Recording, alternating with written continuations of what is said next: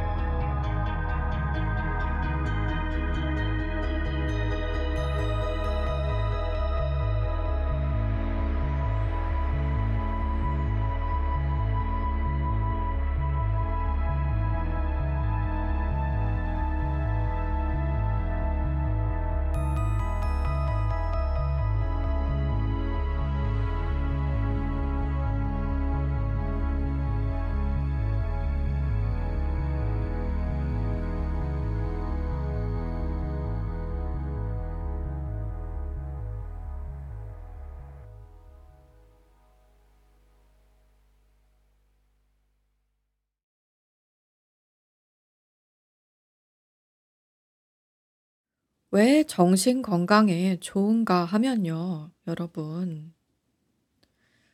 작품이라는 것은 현실이라는 것과 달리 하나의 틀에 들어있기 때문입니다. 우리가 사는 현실이라는 것은 모델이 아니지 않습니까? 실험에 쓰이는 모델이 아니라는 뜻입니다. 우리는 뭐가 언제 어떻게 될지 몰라요. 불확실성이 가득합니다. 그런데 이미 한번 누군가에 의해 걸러져서 작품이 된 것들은 그것이 논픽션이든 픽션이든 틀에 담기게 됩니다. 예를 들어 누아르 어바니즘의 경우 이 세상에 여러 영화들이 개봉이 됐고 책도 출판이 됐는데 그것들을 여러 작가들이 에세이 형식으로 한 번씩 자신들의 시점으로 걸러서 모으되 심지어 그 시점들을 하나의 테마, 즉 누아르 어바니즘, 어두운 도시라는 테마라는 틀에 모아 좀 더 흡수 및 소화가 가능한 형태로 만들어졌습니다. 그래서 그냥 세상을 돌아다니면서 봤으면 하나의 테마로 연결될 수 있다는 걸 몰랐을 수 있는 점들이 이미 이어져 있어요. 또한 만약에 작품이 픽션이면 더욱더 닫힌 틀에 담기게 됩니다.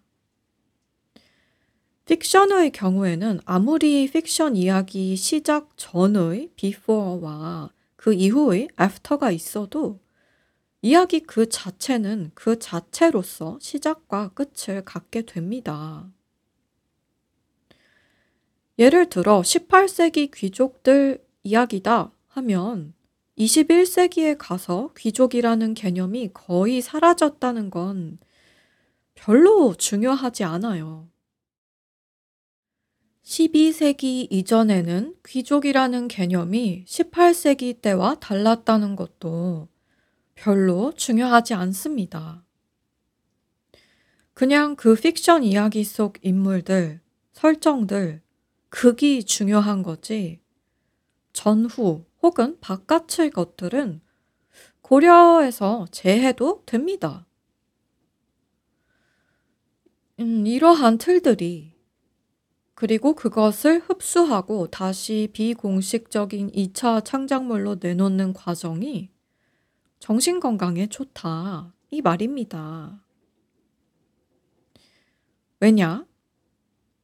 불확실한 세상에서 감당할 수 있는 틀에 든 무언가를 그냥 가만히 앉아서 받아 먹기만 하는 게 아니라 더욱 잘게 어, 다른 누군가가 또 흡수하고 소화할 수 있는 방식으로 내놓는 것이 어, 마음에 꽤 예측 가능한 보람을 가져다 주기 때문입니다.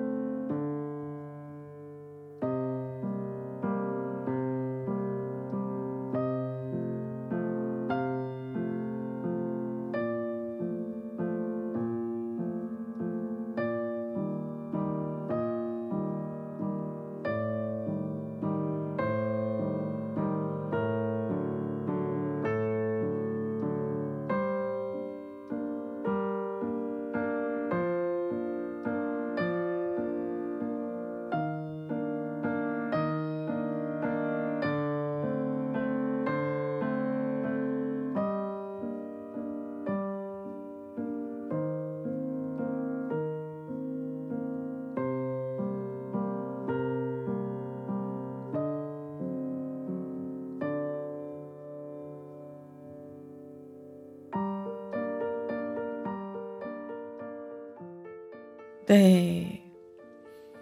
구조 조정 시즌의 마지막 에피소드잖아요. 제가 이번 시즌에 별 일이 다 있었고, 별 생각을 다 했습니다. 구조를 새로 디자인하고, 어, 결국 그것을 유지하는 데에 대체 뭐가 필요한가 다방면에서 생각해 봤어요. 몸 관리도 중요하고, 정신 관리도 중요하고, 그러한데, 그 중에서도 제가 요즘에 특히나 관심을 갖는 개념이 초연함입니다. 그런데 이 초연함이 뭔가 이걸 해석하는 방식이 다양하더라고요.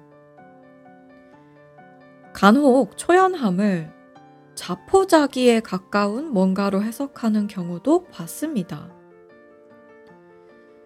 그런데 제가 매력적으로 생각하는 초연함은 그런 것보다는 좀 더 충만한 그런 초연함이에요. 뭐 필요한 걸 포기해서 생기는 초연함이 아니라 충만해서 더는 필요한 게 없어서 생기는 초연함. 그런데 소위 말하는 현실 세계에서 필요한 걸 다 갖기란 좀 어려울 수 있단 말이죠. 당장에 마음처럼 되는 게 아니잖아요.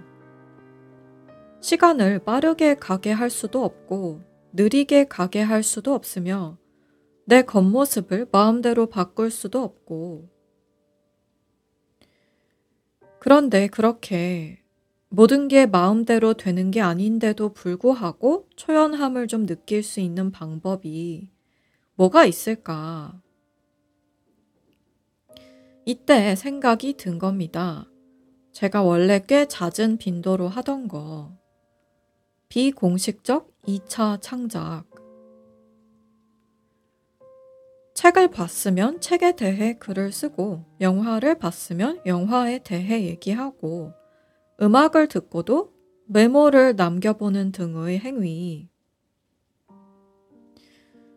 어, 이 행위들은 타인의 1차 창작물이 없으면 불가능하지만 그렇다 하더라도 또한 내가 직접 뭔가 행하지 않으면 생겨날 수가 없는 행위입니다. 하지만 내가 아무것도 없는 무의 상태에서 뭔가를 하려고 하는 것보다는 정말 훨씬 많은 위로가 되고 뭔가 내가 다 해야 하는 것이 아니며 심지어 나는 아주 조금만 나의 생각을 공유하면 되는 것이고 다른 누가 1차 창작을 하느라 대부분의 노력을 이미 다 해놨기 때문에 마음이 편한 느낌이 들더라고요.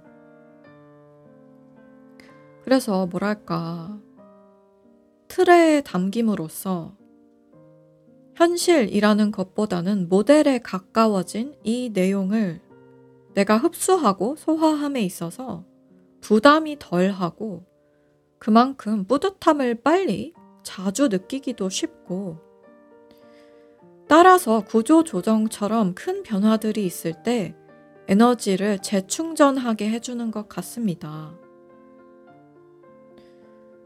요것을 시즌 5에 할 것이다. 영화를 보고 그거에 대해 얘기를 할 거다.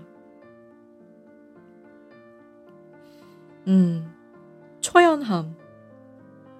이거에 대해 많이 찾아봐요, 제가 요즘에. 왜 태어나서 왜 사는지에 대한 의문이 많아가지고. 어, 그런데 왜 태어나서 왜 사는지에 대해서는 아무도 잘 모르는 것 같더라고요. 다만 그런 의문이 떠오를 때 초연함이 도움이 된다는 것에 대해서는 좀 의견이 모이는 것 같아요. 어떤 종교나 어떤 사상을 들여다 봐도 전부 기본적으로 초연함의 상태로 가는 방법에 대해 논하고 있는 것 같거든요. 명상이나 기도도 그렇고 아주 현대적인 듯한 건강을 위한 운동법의 경우에도 예를 들어 달리기를 하는 가운데에 느끼는 초연함. 그러니까 뭔가 세상의 다른 것들이 더는 중요하지 않고 내가 나로서 온전히 존재하는 느낌에 대해 얘기하고 수련을 목적으로 하는 요가가 아닌 미용을 목적으로 하는 요가에서도 마음의 평화에 대해 얘기를 하고 사실 수련과 미용을 분리할 필요가 있나 싶기도 하고 음, 저는 요가에 대해 전문적으로 아는 건 아니라서요.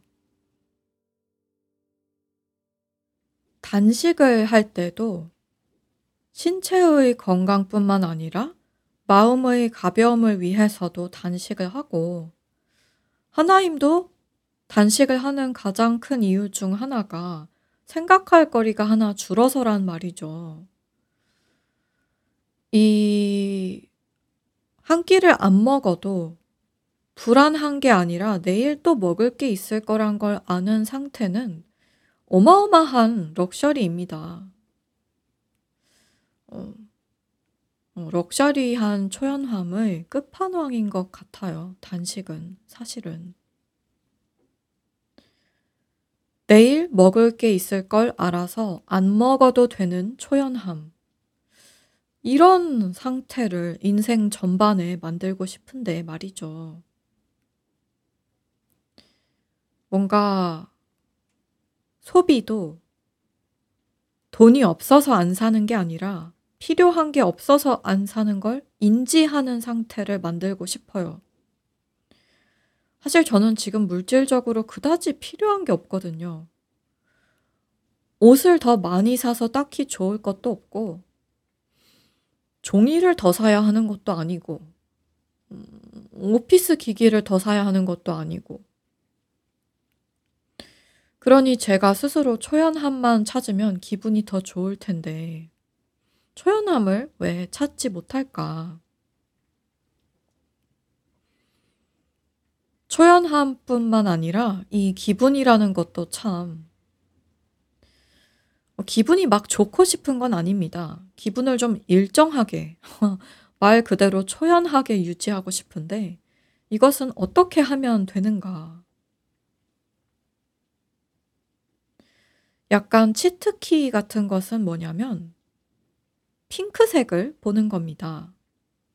저는 핑크색을 보면 진짜로 기분이 좋아지더라고요.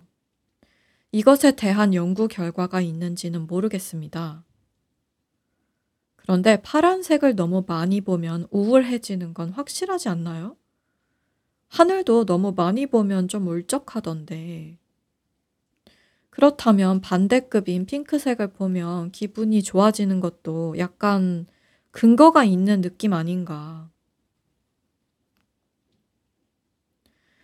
하여튼 간에 기분이란 좋아서 나쁠 게 없는 정도가 아니라 거의 다가 아닌가 싶어요. 기분이 좋아야 돈이 많거나 건강해도 좋지. 아무리 밖에서 객관적으로 돈이 많고 건강하다고 나한테 말해줘도 내가 기분이 나쁘면 돈이 안 많고 건강이 안 좋은 거랑 다름없는 게 아닌가. 이런 생각들을 요즘에 많이 하고요. 원하는 게 뭔지 정확히 알아야 한다는 생각도 합니다. 굴러 들어오는 거 다 넙죽넙죽 받으면 안 되겠구나. 그리고 그 넙죽넙죽 받지 않는 것을 뭐랄까 너무 세상에 대한 거절로 발현하는 게 아니라 감사하되 나에게 맞지 않음을 재빨리 인지하려면 평소에 내가 원하는 게 뭔지 정확히 알아야 하는 게 아닌가.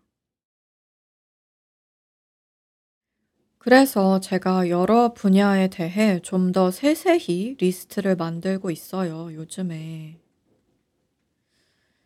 내가 이 분야에서 원하는 건 뭔가, 저 분야에서 원하는 건 뭔가. 이것도 초연함에 기여를 하지 않을까 싶어요, 장기적으로.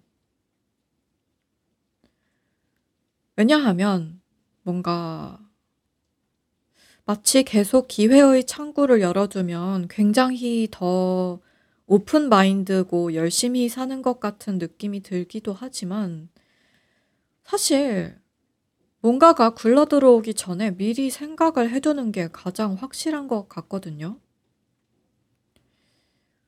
뭐냐면 어떤 옷이 필요한지 생각을 안 하고 그냥 쇼핑을 가면 옷가게에서 모든 옷이 다 예뻐 보여요.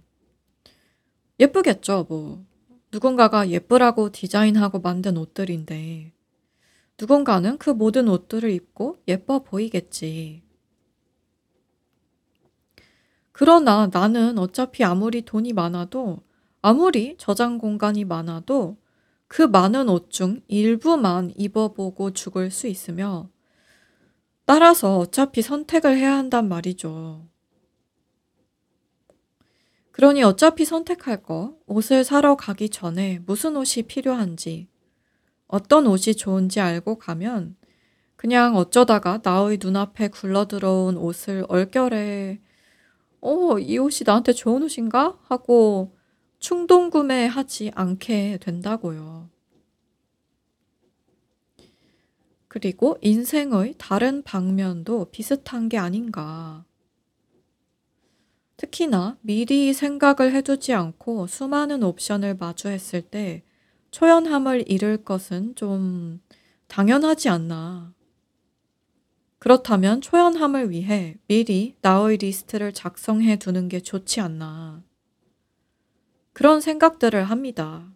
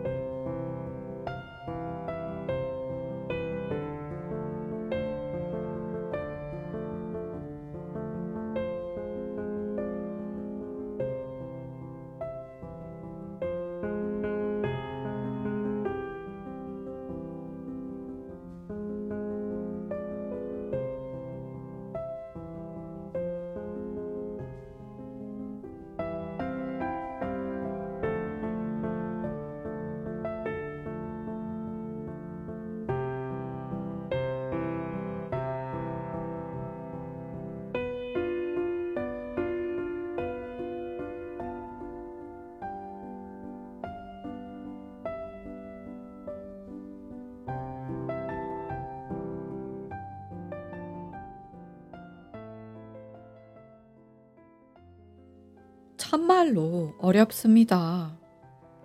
원하는 것을 위해 갈구하며 열심히 사는 것과 그런 노력의 결과에 개의치 않으며 초연해지는 것. 이 밸런스를 완벽하게 맞출 수 있으면 위인이 되는 건가 봐요. 그러나 하나임은 위인이 아니다. 핑크색 보기, 이런 치트키에 기댄다. 단식은 좀 더 지속적인 효과를 볼 수 있는 방법인 것 같고, 오디오를 너무 많이 듣지 않는 것도 초연함 유지에 도움이 되는 것 같습니다. 영상도 그렇고요. 뭐든지 남이 어떻게 사는지에 대해 너무 많이 아는 게 좋진 않은 것 같아요. 나 어떻게 사는지도 모르는데 남이 어떻게 사는지에 대해 알아서 뭐 하나? 그 남은 아나? 본인이 어떻게 사는지? 뭔가를 소비하더라도 하나라도 좀 깊게 소비해서 나를 거쳐간 그것에 대해 얘기할 수 있게끔 해서 그 얘기를 세상에 내놓으면 그 또한 초연함에 도움이 된다. 음, 그러합니다. 하나임은 욕망이 많지만 그것이 이루어지지 않아도 괜찮은 초연한 상태이고 싶다. 그러면 오히려 그 욕망이 이루어지지 않을까. 그건 그렇고, 시즌의 끝이잖아요. 우리가 원래 시즌이 끝날 때마다 청취 국가들을 나열하지 않습니까? 그것을 오늘 할 겁니다. 그런데 이번 시즌까지만 하려고 해요.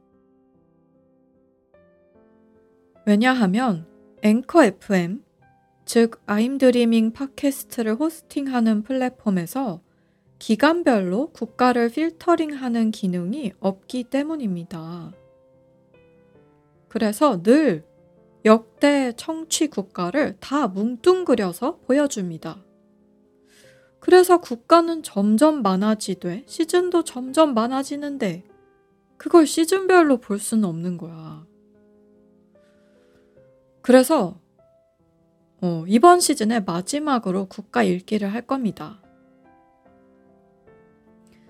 대한민국 그리고 미국이 압도적으로 많아요. 그리하여 대한민국, 미국, 베트남, 슬로바키아, 네덜란드, 독일, 콜롬비아, 엘살바도르, 캐나다, 중국, 멕시코, 대만, 핀란드, 브라질, 스웨덴, 인도네시아, 태국, 일본, 러시아, 프랑스, 스위스, 터키, 오스트레일리아, 루마니아, 홍콩, 스페인, 영국, 폴란드, 인도, 덴마크, 우즈베키스탄, 아일랜드, 남아프리카 공화국, 이스라엘, 룩셈부르크, 오스트리아, 쿠웨이트, 리투아니아, 파라과이. 와. 39개국이 지금껏 I'm Dreaming을 들어주셨습니다. 여러분, 감사합니다. 어디서, 어떻게 찾아서 들어주시는지 참 신기반기해요. 특히나 머나먼 나라들에서 들어주시는 분들이 존재한다는 사실이 참말로 우리를 이어주는 것 같습니다.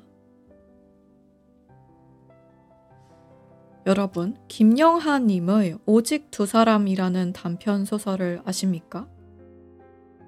김영하님의 단편 소설집 제목이기도 하고, 거기에 실린 첫 단편 소설의 제목이기도 합니다. 그 가장 첫 부분이 이렇게 시작합니다. 보고 싶은 언니에게 어제는 재미있는 기사를 하나 읽었어요. 한번 상상해 보세요. 언니는 희귀 언어를 사용하는 중앙아시아 산악지대의 소수민족 출신으로 스탈린 치하를 피해 미국 뉴욕으로 이민을 떠난 수십 명 중 하나예요. 뉴욕에서 이 언어를 쓰는 사람은 언니네가 전부예요. 고향에서는 러시아어가 표준어가 되었고 언니네 언어는 이미 소멸되었다는 소식도 들려와요. 하지만 언니네가 정착한 뉴욕은 달라요. 수백 개의 화석 언어들이 아직도 활발하게 사용되고 있어요. 고향에서조차 잊힌 말을 그대로 쓰는 이들이 있기 때문이에요. 그래서 뉴욕을 언어의 박물관이라고도 한대요. 하지만 자식들은 영어로만 소통하고 처음에 같이 고향을 떠나왔던 사람들은 하나 둘 세상을 등져요. 마침내 오직 언니하고 다른 한 명만 남아요. 둘은 어쩌면 전 세계에서 이 언어로 대화를 나눌 수 있는 유일한 생존자들일지도 몰라요. 그러던 어느 날 이 둘, 최후의 두 사람이 사소한 말다툼 끝에 의절을 해요. 그러곤 수십 년 동안 대화를 나누지 않아요. 결국 한 사람이 먼저 세상을 떠나요. 저는 생각했어요. 아무와도 대화할 수 없는 언어가 모국어인 사람의 고독에 대해서요. 이제 그만 화해하지 그래 라고 참견할 사람도 없는 외로움. 세상에서 가장 치명적인 말다툼. 만약 제가 사용하는 언어의 사용자가 오직 두 사람만 남았다면 말을 조심해야겠어요. 수십 년 동안 언어의 독방에 갇힐 수도 있을 테니까. 그치만 사소한 언쟁조차 할 수 없는 모국어라니, 그게 웬 사치품이에요? 캬! 이렇게 시작하는 이야기입니다. 아임 드리밍과 이것을 들어주시는 분들은 이 소설에 나오는 이런 설정과 약간 닮은 점이 있는 것 같아요. 저는 이 국가 리스트를 볼 때마다 그런 생각을 합니다. 어디서 어떻게 찾아서 들으셨길래 이렇게 다양한 국가에서 들으시는 건지. 미국이나 한국처럼 한국인 혹은 한국계가 많이 살고 한국어가 활발히 사용되는 지역에 살지 않으시는 분들은 한국어로 된 팟캐스트를 들으면서 어떤 느낌이신지. 아무튼, 이번 시즌에도 다양한 분들이 들어주셨다. 우리는 정말로 고무고무하다. 정말로다가 대단하다.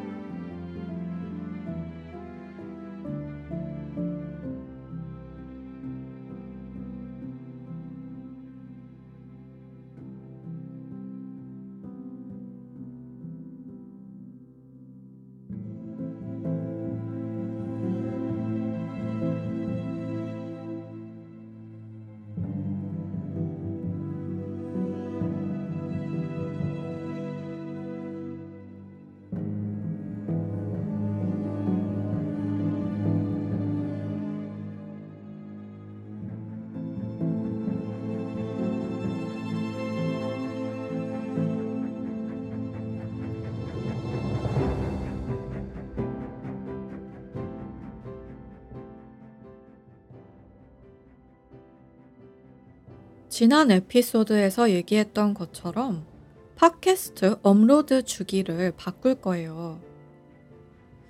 어, 이번 시즌 끝나고서는 지금까지처럼 쉬는 기간을 가지고 5월 5일에 돌아올 겁니다. 그러고서는 앞으로 2주에 한 번씩 올리는 구조로 바꾸려고 해요. 즉, 시즌 사이사이에 쉬는 기간 없이 그냥 쭉 2주마다 올리는 구조로요. 어, 격주 업로드. 그러면 시즌 길이도 좀 자유롭게 조절할 수 있을 것 같습니다. 꼭 12에피소드가 아닐 수도 있을 것 같아요. 그래도 시즌이라는 개념을 유지하면 좀 좋을 것 같긴 합니다. 랜덤한 가운데에 약간의 주제적 일정성을 사용할 수 있으니까요. 아마 첫 영화는 메트로폴리스가 될 것 같아요. 아, 메트로폴리스.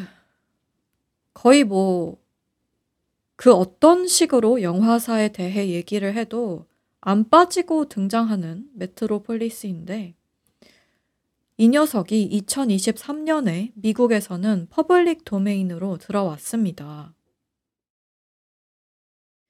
그런데 이 public domain에 얽힌 사연이 참 구구절절해요. 어, 국가마다 다르고 미국에서도 뭐 어디 무슨 판권사에 팔렸다가 또다시 public으로 나왔다든가 뭐 하여간에 복잡해요.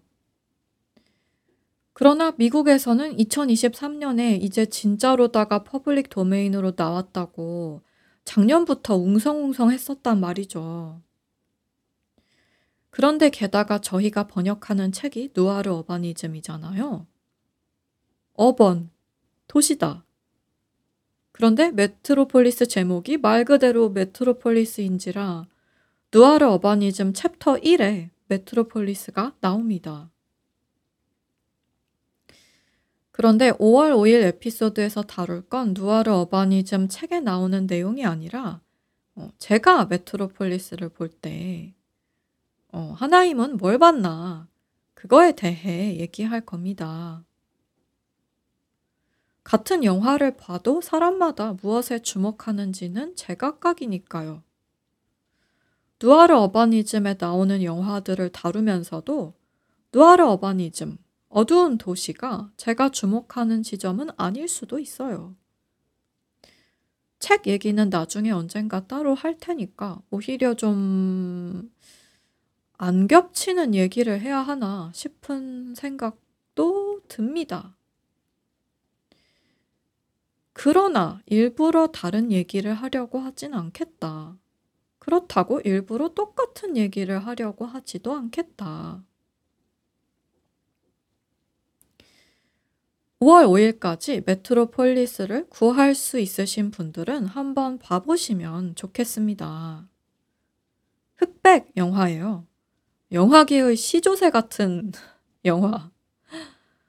어, public domain이긴 하지만 중간중간에 광고를 넣은 형태로 스트리밍 해주는 경우가 대부분이더라고요. public domain인 거와 별개로 스트리밍 자체에 자원이 들어가기도 하니까 그런가 봐요.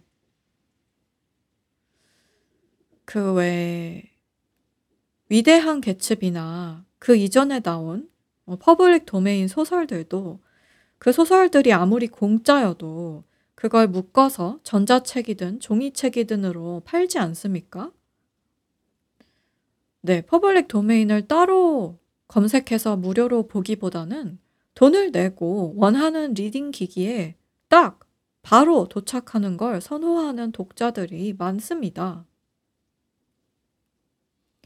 그것과 비슷하게 public domain 영화도 그걸 어디 파일을 찾아서 어찌해서 저찌해서 보는 것보다 광고 몇 개가 끼워져 있더라도 편하게 보는 걸 선호하는 관객들이 있는 거겠죠. 아무튼 이제는 메트로폴리스를 볼 수 있는 옵션이 너무 많아서 다양한 여러분의 거주 국가에 따라 검색해 보면 나오지 않을까 생각해 봅니다. 다른 영화들은 요즘 영화라고 볼 순 없되 그래도 메트로폴리스보다는 너무 요즘 것이라서 저도 그때그때 찾아봐야 할 것 같아요. 특히나 스트리밍 사이트들의 특정 영화들이 늘 있는 게 아니잖아요. 오고 가는 영화들도 있단 말이죠. 계약 조건에 따라. 그래서 지금은 볼 수 있을 줄 알았으나 나중에 봤더니 없어진 영화들이 있을 것으로 예상합니다. 따라서 미리미리 찾지 않겠다. 그때그때 보겠다.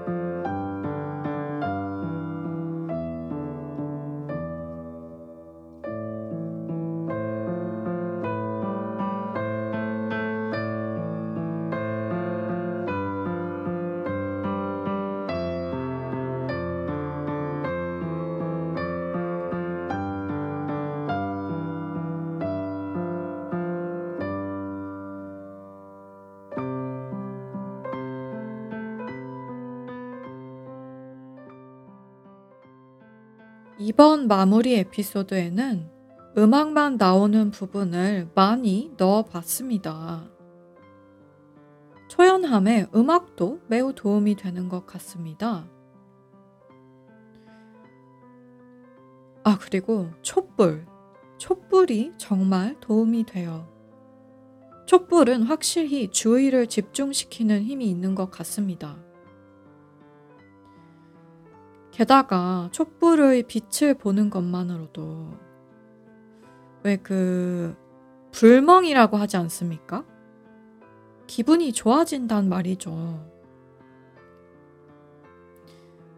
물멍은 좀 울적해질 위험이 있다고 저는 생각이 드는데 불멍은 그렇지 않은 것 같아요. 그리고 현대인이 좀 어떻게 해볼 수 있는 불멍 중 가장 쉬운 불멍은 역시 촛불이다. 우리가 장작을 패서 모닥불을 피기에는 좀 어려우니까요. 촛불은 얼마나 간단하게 우리에게 따스함을 가져다 주는가. 다른 불은 다 끄고 촛불만 켜면 흔들리는 것이 내가 아니라 불인 것 같은 느낌이 듭니다. 그것이 물멍의 원리와도 같은 것 같고, 대도시에서 사람 많은 공원이나 카페에 앉아서 즐기는 고요함과도 비슷한 것 같습니다. 음, 여러분, 흔들릴 때 나만 있는 데 가면 더 흔들려요. 어, 저, 저는 그래요. 나만 있는 데 가는 거는 좀 덜 흔들리는 단계에서 해야 한다고 저는 생각합니다. 아니면 세상이 뒤집어지는 수가 있어요. 저는 그래서 인류라는 종 중 꽤 유의미한 비율이 대도시에 산다고 생각합니다. 그렇잖아요. 음, 도시에 못하러 사나. 비싸고 아무래도 시골보다는 공기가 안 좋고 때로는 더럽고 사건 사고도 많은데 왜 도시에 사나? 흔들리는 게 내가 아니라고 여길 수 있기 때문입니다. 도시가 아무리 누아르 해도 그게 나 때문이 아니라 도시 때문이라고 여길 수 있어서. 누아르 도시든 물멍이든 불멍이든 다른 흔들리는 것을 봄으로써 내가 그리 많이 흔들리고 있진 않구나 하는 단계를 거친 다음에 아무것도 흔들리지 않아서 내 흔들림이 두드러지는 곳으로 가야 타격이 적다고 생각합니다. 충격 요법이 좋을 때도 있긴 하지만 너무 얻어 터지면 다시 회복하고 싶은 마음이 사라진다는 말입니다. 적당히 얻어 터져야 다시 일어나서 링에 올라가지. 사람을 무지막지하게 패면 다시 못 일어나요. 그리고 남은 나를 패도 나는 나를 패면 안 된다. 네, 여러분. 5월 어, 5일까지 스스로를 패는 것을 금지합시다. 그럴 시간에 초를 켜고 불멍을 해보자.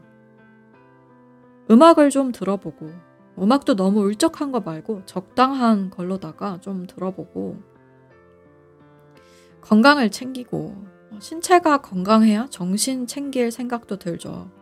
정신을 챙기려면 밥을 잘 챙겨 먹는 것이 첫 번째 단계로 누누이 언급되는 게 우연이 아닙니다. 우리는 가야 할 길이 멉니다. 수명이 짧아도 그 짧은 수명이 언제 끝날지 몰라서 가야 할 길은 늘 멀어요. 어, 내일 죽게 되더라도 오늘은 내일 죽을 걸 모르면 오늘은 긴 겁니다. 그리고 아무리 지금껏 온 길이 길게 느껴져도 그것은 과거이기에 오늘 또 매일 다시 시작해야 합니다. 그러니 시작부터 힘들지 않도록 초연함을 좀 장착해 보자. 그리고 그 장착도 너무 열심히 하지 말고 왜냐하면 너무 열심히 하는 순간 초연함에 위배, 위반되는 거니까 적당히 대충 존버하되 너무 심각하게 하지 말고 되는 대로 하되 방향을 잃지는 말고 꼭지점으로 가보자. 이것이 시공간을 초월하는 곳으로 향해 가기 위한 마음 상태가 아닌가. 이것이 결론인가? 대체 결론이 뭔가? 어, 결론 없습니다. 네, 결론이, 결론이 없어요. 결론을 알면 하나님은 교주가 되어 있겠죠. 결론도 없는 자들이 교주 대우를 받아가지고 문제가 많은 모양이더라고요. 아, 저는 넷플릭스의 그 다큐멘터리를 보진 않았어요. JMS? 그거 다큐멘터리. 왜 안 봤냐면, 봐봤자 빵만 칠 거기 때문에 안 봤습니다. 물론 그 다큐멘터리를 만드신 분들이 만든 그 자체는 너무나 필요한 행위지만 하나님이 그것을 보고 싶진 않다. 안 봐도 알겠어요. 무슨 그 특정 범죄 행위를 제가 알아야 할 필요가 있는 위치에 있는 게 아니기에 안다고 함은 특정 범죄 행위를 아는 게 아니라 어, 답 없는 세, 이 세상에서 답 찾으려고 돌아다니다가 답 준다는 미친 자에게 혹해서 얼마나 말도 안 되는 일이 벌어지는지 안 봐도 알겠다. 이런 뜻입니다. 답이 없다는 게 답입니다. 어, 답 준다는 사람한테 혹하지 마세요. 생각을 아무리 해도 특히나 현실 세계에서 우리는 모든 단서를 갖는 게 불가합니다. 어떻게 모든 걸 알겠어요, 인간이. 남의 속사정은 커녕 자기 속사정도 몰라서 초를 켜고 내가 흔들리나 안 흔들리나 봐야 하는 게 인간인데. 저는 생각이 많은 편인데도 생각을 오히려 안 해야겠다는 쪽으로 요즘에 계속 생각을 합니다. 어이가 없죠. 생각을 안 해야겠다는 쪽으로 생각한다. 왜냐면 생각으로 안 되는 게 너무 많거든. 할 수 있는 거라고는 단서가 있으면 단서를 있는 대로 모으고 생각할 거 빨리 생각하고 넘어가는 겁니다. 어디서 주워 들었는데 이런 말이 있더라고요. 생각은 깊게 하는 거지 길게 하는 게 아니라고. 저는 10분 동의합니다. 어. 길게 생각하는 거 생각 잘하는 것도 아니고 저절로 깊게 하는 것도 아닙니다. 길게 생각하는 거 그냥 길게 생각하는 거예요. 오히려 길게 생각 안 하는 게 이득이라는 생각을 요즘에 길게는 아니고 짧게 자주 합니다. 그러합니다. 어. 마무리를 어떻게 해야 할지 모르겠네. 여러분, 메트로폴리스 기회 되시면 한번 봐보세요. 5월 5일에 메트로폴리스 얘기를 할 것 같습니다. 그리고 건강 챙기시고, 어, 이를 통해 우리 정신도 챙깁시다. 앞으로 갈 길이 창창합니다. 오늘 에피소드에서 언급된 각종 토픽들 중 링크할 수 있는 것이 있으면 전부 쇼노츠에 올려놓을 거고요. 제 홈페이지에 가시면 녹취록을 보실 수 있는데 그 링크 역시 쇼노츠에 올려놓겠습니다. 여러분에게 특이 취향 친구가 있으시면 이 팟캐스트에 대해 얘기해 주세요. 그럼 아직 깨어 계신 분들도 잠드신 분들도 좋은 꿈 꾸시길 바랍니다.